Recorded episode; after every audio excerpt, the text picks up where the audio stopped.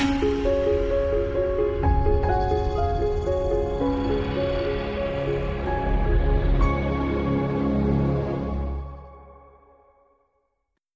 this is Jim Fleming, and this is the Stuart Heights Fleming Sunday School Class podcast. This podcast is a recording of our weekly Sunday School class, as well as a few other teaching opportunities I get at my church. But before you listen further, you may want to go to teachings.jim314.com and download the student and or teacher handouts so you can follow along visually and take some notes. Thanks for listening. Come back often and feel free to add this podcast to your favorite podcast app or to iTunes.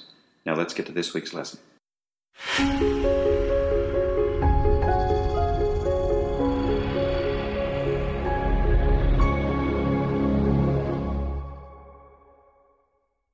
Good morning, everybody. Good morning.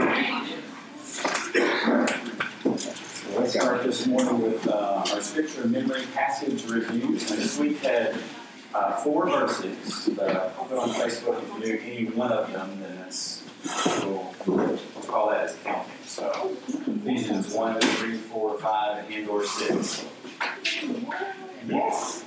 That's what I put on Facebook, right? He goes first. And he goes first. No,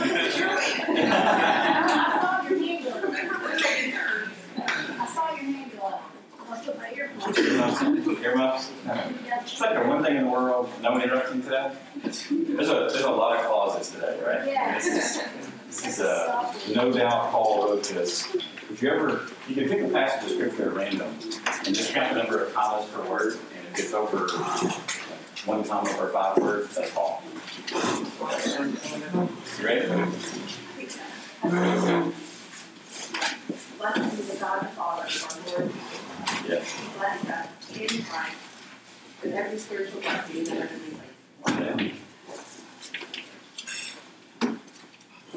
Not but Even so, before the before the of the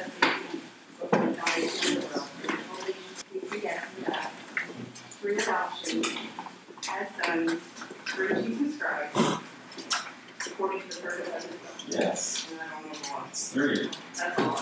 Then, then you go into John Piper about it. Yeah. Praise is where it's praised. Yeah, yeah. There you go. That works. Awesome. You got three. Fantastic. Anybody else? You're going to go for one, Carl? Excellent. A lot of clauses. No, you're not. Absolutely. He chose us in Him to be adopted as His sons. Yes. Of.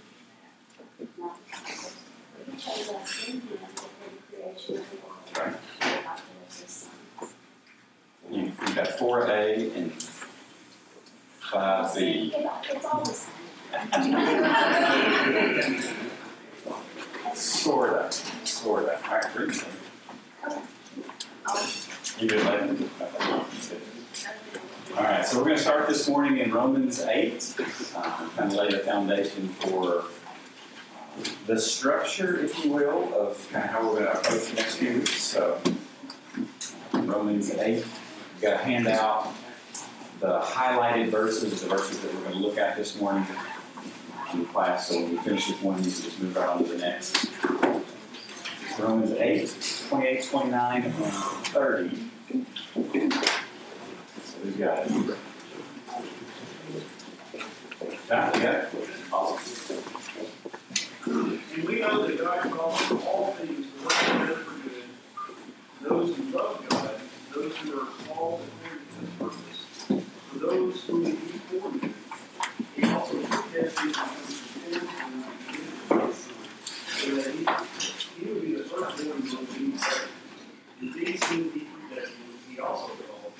And these whom he called, he also justified. And these whom he justified, he also glorified. Excellent. So that last piece there, the called and the justified and the predestined and the glorified, uh, and I didn't say that one. did I? No. So there's an order.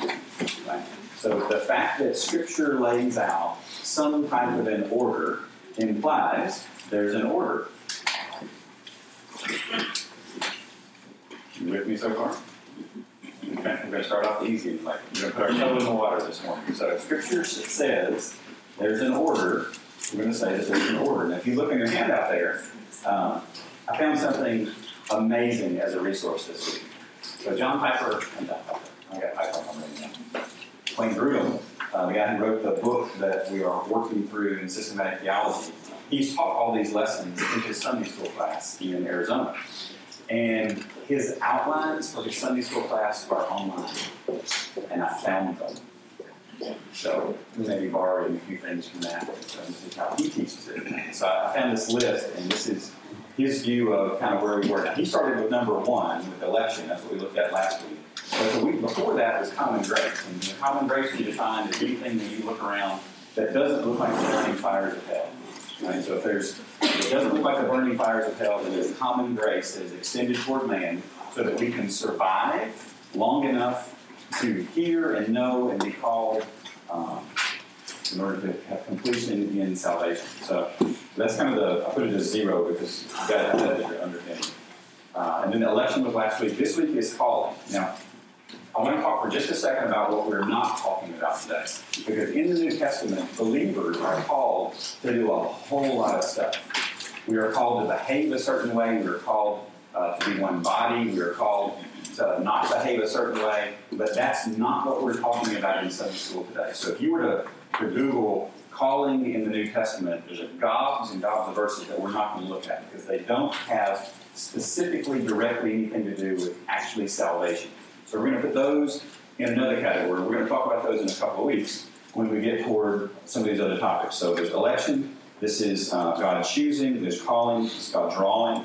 Uh, regeneration. This is God uh, creating a new creature. Conversion. This is our response to uh, the regeneration. Justification is the legal act of declaring us righteous. Adoption is we are now part of the family. Sanctification is we are becoming like Jesus Christ. Perseverance is we will continue to become like Jesus Christ until, number nine, we die, and then ten, are in his presence and are glorified with him. So that's the, the whole salvific process kind of in a nutshell there. So what we're not going to talk about today is all the stuff that applies toward the believer after the believer is saved. So, all right.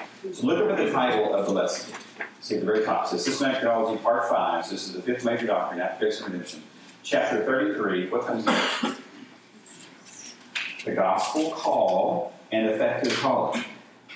And Grudem starts with the effective calling, and then he talks about the gospel call, which is kind of backward because it doesn't happen in that order. But I'm going to teach it that way because I think he's, I think he's getting somewhere with it. So, so let's look at uh, the first definition there with effective calling. Effective calling is an act of God the Father.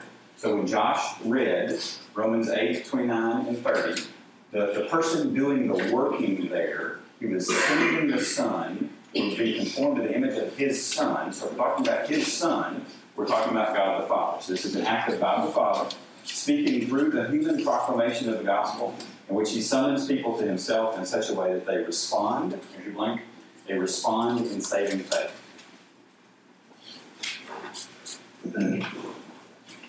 Now, it is entirely possible that you might not have thought that there was a difference between the technical term effective calling and the term gospel call.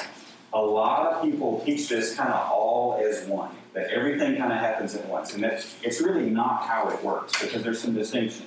And if you lump it all together, you can struggle trying to reconcile specific passages because it, it feels too vague and too broad. So we'll walk through a little bit of this this morning.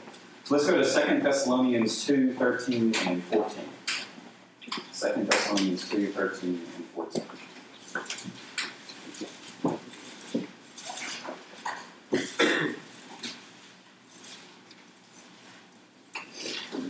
All right, so what's 2 Thessalonians 2 13 and 14 say? Yes, you got it? Awesome. So we are bound to give thanks to God always for you, brethren, beloved by the Lord, because God from the beginning chose you for salvation through sanctification by the Spirit and belief in the truth, to which He called you by our gospel, for the obtaining of the glory of our Lord Jesus Christ. Absolutely. So God called them by what? What's it say? He called them By the gospel. by the gospel. Right. So, so there is a calling that God does, and He does this calling through the gospel. So there's a there's two sides to this one unified thing that we kind of look at sometimes. Does this make sense? All right. So I'm going to say a couple of things. Dave Barber, please stand up. Thank you. How did you know to stand up? Called me by my name. I called you by your name, right? And you heard my voice. So, to put this in this perspective, the mechanism by which you heard was my voice, right? However, inside me, before I said the words, I decided to say the words to you, right? Mm-hmm. Right. So let's think about this in a theological framework. God decided to call Dave Barber. And the mechanism he decided to use to do that is the gospel. This make sense? So we, we utilize this framework for God's and God's and God's stuff all the time. It makes common sense. But we don't think about, oh, okay, there's really kind of two pieces of it. There's the actual transmittal of the words through the air so that you can hear, and that facilitates your understanding that you're supposed to stand up. That's the gospel. The fact that God did it is the call. Does that work? All right, so we're going to talk about both. Man, you guys are traveling, aren't you? Michigan last night? I misinterpreted, I misinterpreted Facebook. Oh, sorry, sorry. Wasn't expecting to see you. All right, thank you, Dave. Nice to see you. And then Romans 10 14. Well, actually, end with Romans 10 14 as well. That's what I'm saying. How? Can they call on the one they have not believed in, and how can they believe in the one of whom they have not heard? Yes.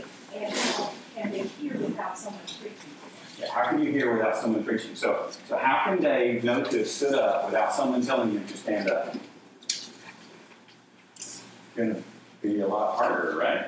So, the preaching of the gospel, the conveying of that message is important to the salvation process, right? So let's look at 1 Corinthians 1 9. So, how powerful is this call? That's a good question there. How powerful is this call? 1 Corinthians 1 9. God is faithful, loving you with all into the fellowship of his Son, Jesus Christ into the fellowship of who? Jesus Christ. So if we're called into Jesus Christ, where are we coming out of? Not Jesus Christ, right? And if you if you read very far in the Bible at all, you know that there are only two sides: God's and everything else. Only two sides: God's and everything else.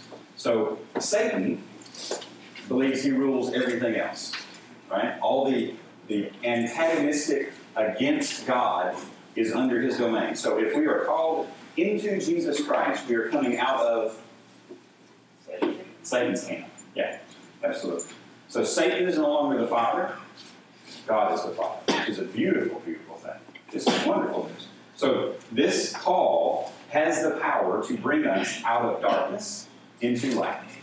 Beautiful thing. Now the question I have for you is, is sharing the gospel 100% effective every time to every hearer?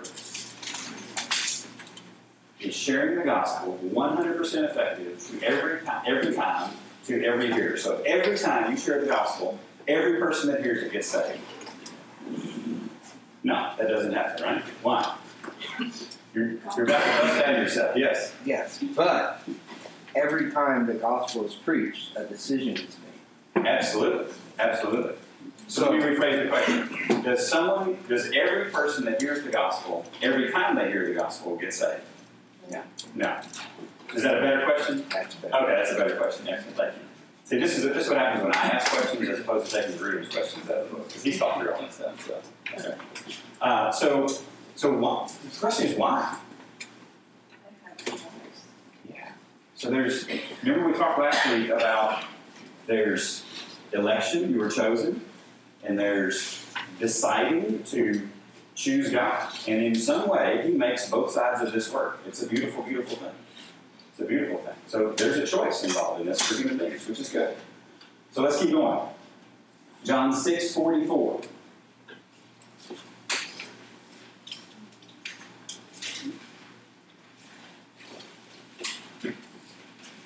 So where do I get the power to make that choice? Where do I get the power to make that choice?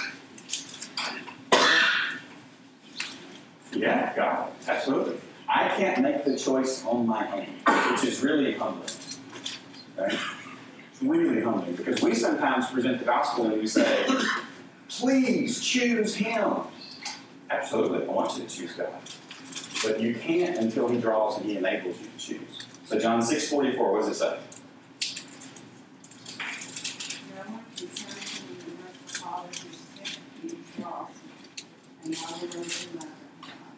Right, so we have to be drawn. Daryl, this is one of Daryl's favorite verses. If you're not drawn, you're, you're not going to be saved at that point. That's just not how this is. It's not the way this works. Which takes a lot of pressure off of the person communicating. Okay? Because otherwise, because if, we were only ever told by God, it's up to you, it's up to you, it's up to you, it's up to you. Oh my goodness, can you imagine walking around consumed with the thought that every person you meet's entire eternal destiny depends on your exact delivery of the gospel. That's overwhelming. Now, does that stop us from spreading the gospel?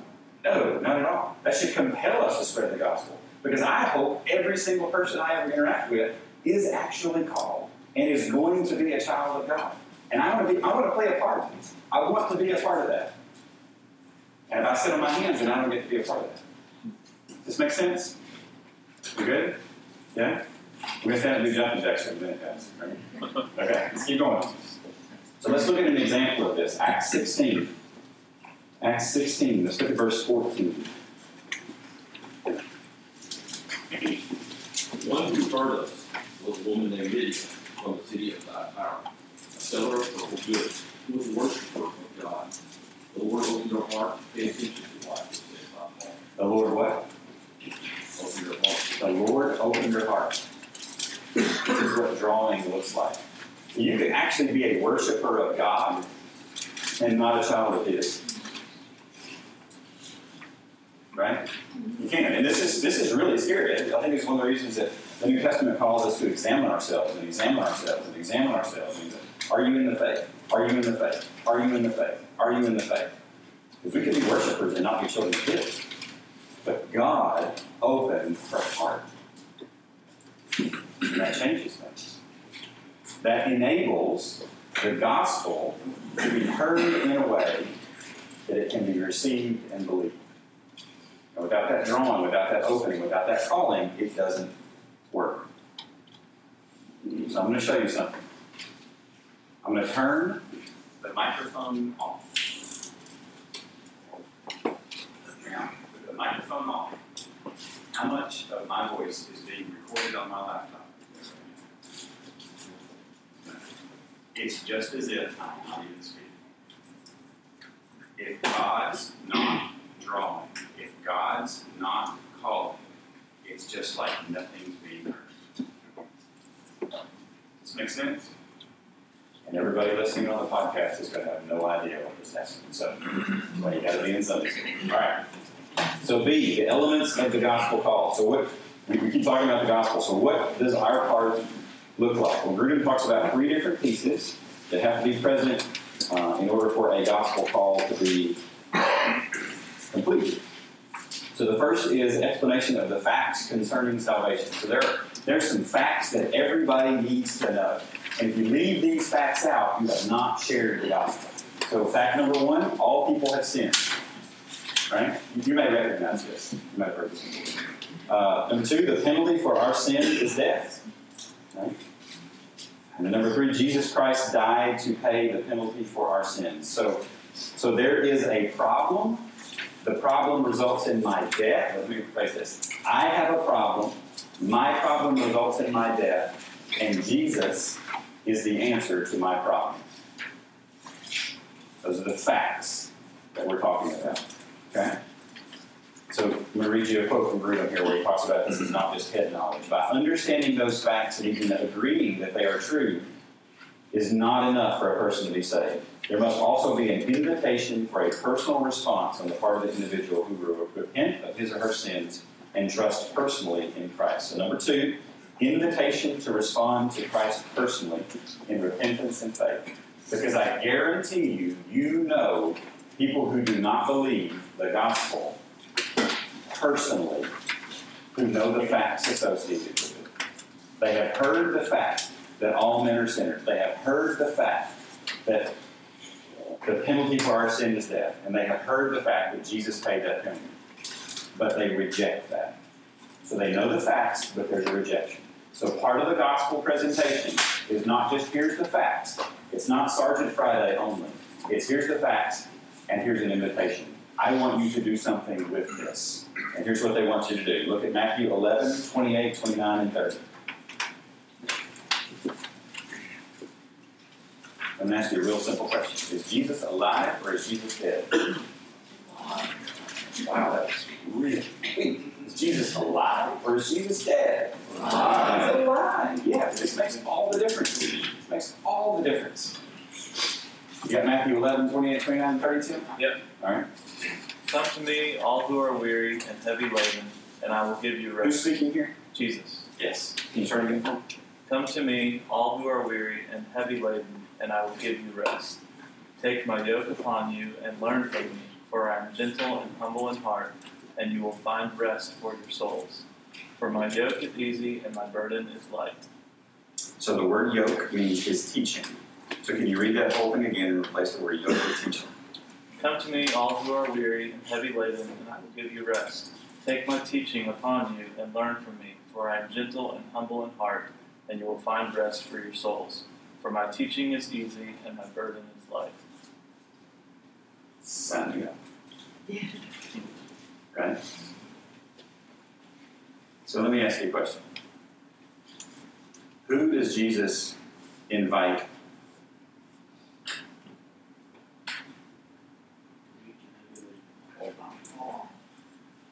The weak and heavy laden, right? Would that include all of humanity? Yeah. Because I think we could you say that humanity is weak in comparison to God? I'm going to say that's a pretty solid yes, right? That's, that's pretty straightforward.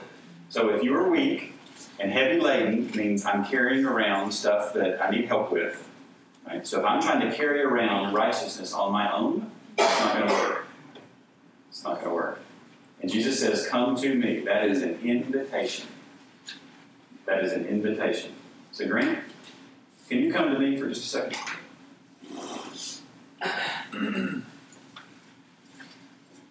Now, what type of sentence did I say to Grant? Those of you that are English people. Questions. So, questions. Great. And you had a choice, right? Mm-hmm. You did. Josh, come to me right now.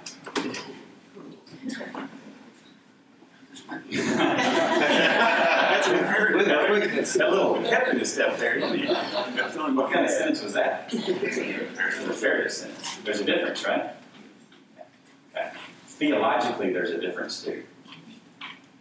Because some people believe that man does not have a choice. Some people believe that man does have a choice. I believe the Bible teaches really clearly that man has a choice. We looked at several verses in that space last week. So, which one does Jesus do?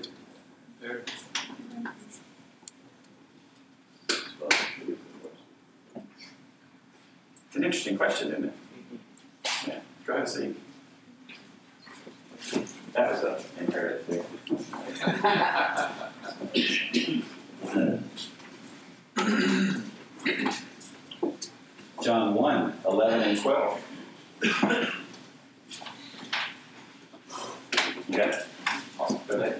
He came to his own, and his own did not receive him. But as many as received him, to them he gave the right to become children of God. Yeah. To those who believe. Those who believed in his name. So there was some aspect of some people that physically saw Jesus. And they received him. And there were people who physically saw Jesus and they did not receive him. Okay? If that doesn't imply a choice, I don't, I don't know what does. Now, how many people does God want to save? All, right? Save everybody. Wonderful. Whosoever will. Will all be saved? No. One of the heartbreaking truths in the whole universe. Revelation 22 17. We've got time. Anybody know what the last chapter of the Bible is? Revelation 22. Revelation 22. The index going too far. That's the great thing about the electronic Bible, is I can just That's it. You just keep going to the That's that. Revelation 22 17. What's it say? Got it, sure? And the spirit and wax and tongue. And let him that hears and tongue. And let him place the words of tongue. And whosoever will, let him water. Five verses from the end of the whole Bible is an invitation. And it's an open invitation. It is, it is, whosoever will come. Please. And it says it again and again and again. My dad coached basketball for 40 years. And I learned a lot about communication by watching him coach basketball.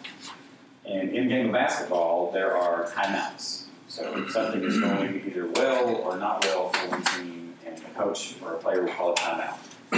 And it pauses the game, and the players come around the coach. And what I learned from my dad was that the very most important message that you deliver to the students before to the players before they go back on that court is the last thing you say. Because that's what they will remember. And what does he repeat at the very end of the book? Come, come, come, come. There's an invitation. See, the book opens up with everything is perfect. And then man shows up, and in a matter of just a few verses, we read it. So, perfection, brokenness. But even in the brokenness, there's a promise of fixing it coming later. And when Jesus shows up, he fixes it. Yes. And that changes everything.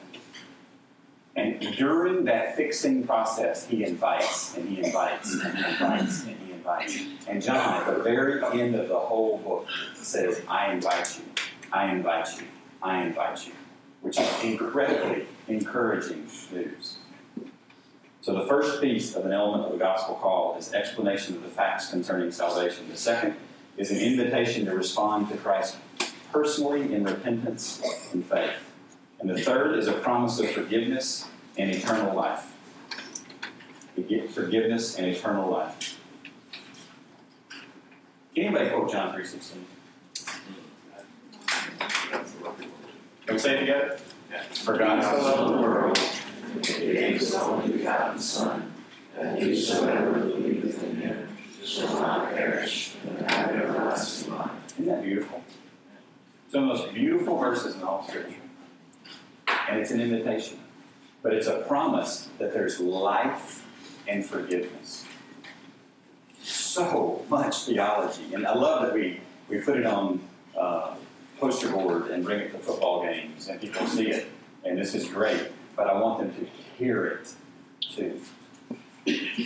Your friends should know ah, my believer friend, they're going to talk about Jesus, and there's going to be an invitation. There's going to be an invitation. Right? And I don't say that as a rebuke, I say that as an encouragement. Because we get to participate. What did we talk about last week? Actually, two weeks ago, we talked about common grace. That God invites us to participate in doing good in the world, even though He knows we will not do it as well as He does. Mind blowing concept. And He invites us to participate in the spreading of the gospel, even though He knows we will not do it as well as He does. Thank you, Lord, for including us. That's my response. It's amazing. So, there's a table there, because I like tables. Many times in my teaching, I put a lot of tables that I don't put in the student handouts because not they likes tables. And no, it was not created in Excel. But it talks about the difference between the gospel call and the effective call. So the gospel call is man's action. This is what we do. We offer this to everyone. It is external and it is often rejected. But it is also the means for the effective calling. And the effective calling is just that it is always effective. It is internal. This is what God does inside a man or a woman. It is very particular. and it is God's action. And it is His choice. It is His divine will and pleasure that we submit to freely and openly and say that we have no right to question. We just finished reading Job a couple of days ago, if you're reading through the Bible uh, with us in the, the one year plan. And, and Job and his three friends sit around the campfire for 30 some odd chapters, questioning and trying to come up with answers, and questioning and trying to come up with answers, and questioning and trying to come up with answers. And God shows up in chapter 38 or 39 and asks them a few questions. And it is shockingly embarrassing how few Job knows the answers to, which is zero. Because it's not our place to question our God's motives or assumptions. It's our place to obey. Now, asking for clarification on truth of His Word, absolutely fine. Fire away. But questioning His motives or His, that's not our place. So, what's the importance of the gospel call? The gospel call is our piece of this. So back to Romans 10 14. It's Romans 10 14. Is this the verse you told me last week after class was over? I want to say it I've slept was. since then. What's that? I've slept since then. Yeah, and I've thought about it a lot since then. And I'm pretty sure it is. And Grudem used it about 46 times this week in the text. And it was only a five page chapter, and I thought, Precursor. yeah, it's pretty good. Got my brain thinking in the right direction, so it's good. So Romans 10 14.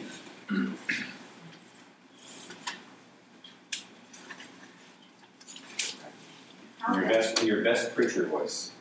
Awesome. How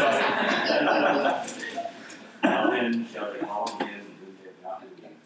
And how shall they believe in him they have not heard? And how shall they hear without preaching? So what do we do? What do we do with all this? What do we do with the, the effective calling? What do we do with the gospel call? We spread the gospel. so We spread the gospel. We have the greatest gift in the whole history of the universe. And we have no idea who will be able to understand it. And if the story of the Bible teaches us anything, is it's that the folks that we don't think will get it really do. Because Jesus picked fishermen. Right? Paul was complicit in murder.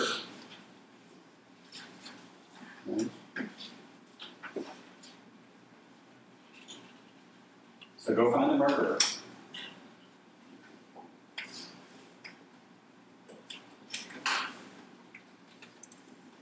We like to look at people and go, oh, oh, mm, oh, the gospel's for them. The gospel's for everybody. Revelation 22, 17. Come. Come. Come. Come. Here's your homework this week. Your homework is to share the gospel. Now, if that made us nervous, then the problem is not the gospel, the problem is us. Right? So let's share the gospel. And we're going to start next week's class with testimonies of how we share the gospel. We might have four people here, but we will start next week.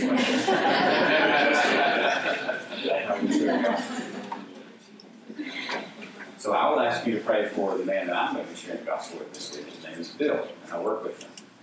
And Bill and I have been talking for several months now about his relationship with Jesus. And about a week and a half ago, we had a conversation. And he said, How can you be so focused? And he said this phrase, and I'll never forget this on the exclusivity of Christ. Yes! You've been listening. That's exactly right. It all goes through him. Every last bit of it. Every last bit of it goes through him. At lunch this week on Thursdays, a group of us meet on uh, in Maple Street. to talk theology, uh, and I am I am by far the youngest and least educated and least experienced teacher in the group. It is a fun time.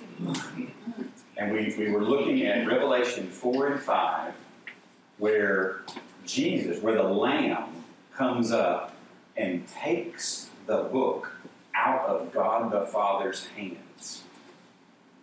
And everyone around is in complete and total turmoil because nobody's worthy to go and do this until Jesus shows up. Because he's the only one in the universe that is worthy to walk up into the Father's presence and take the book out of his hand. It all funnels through him.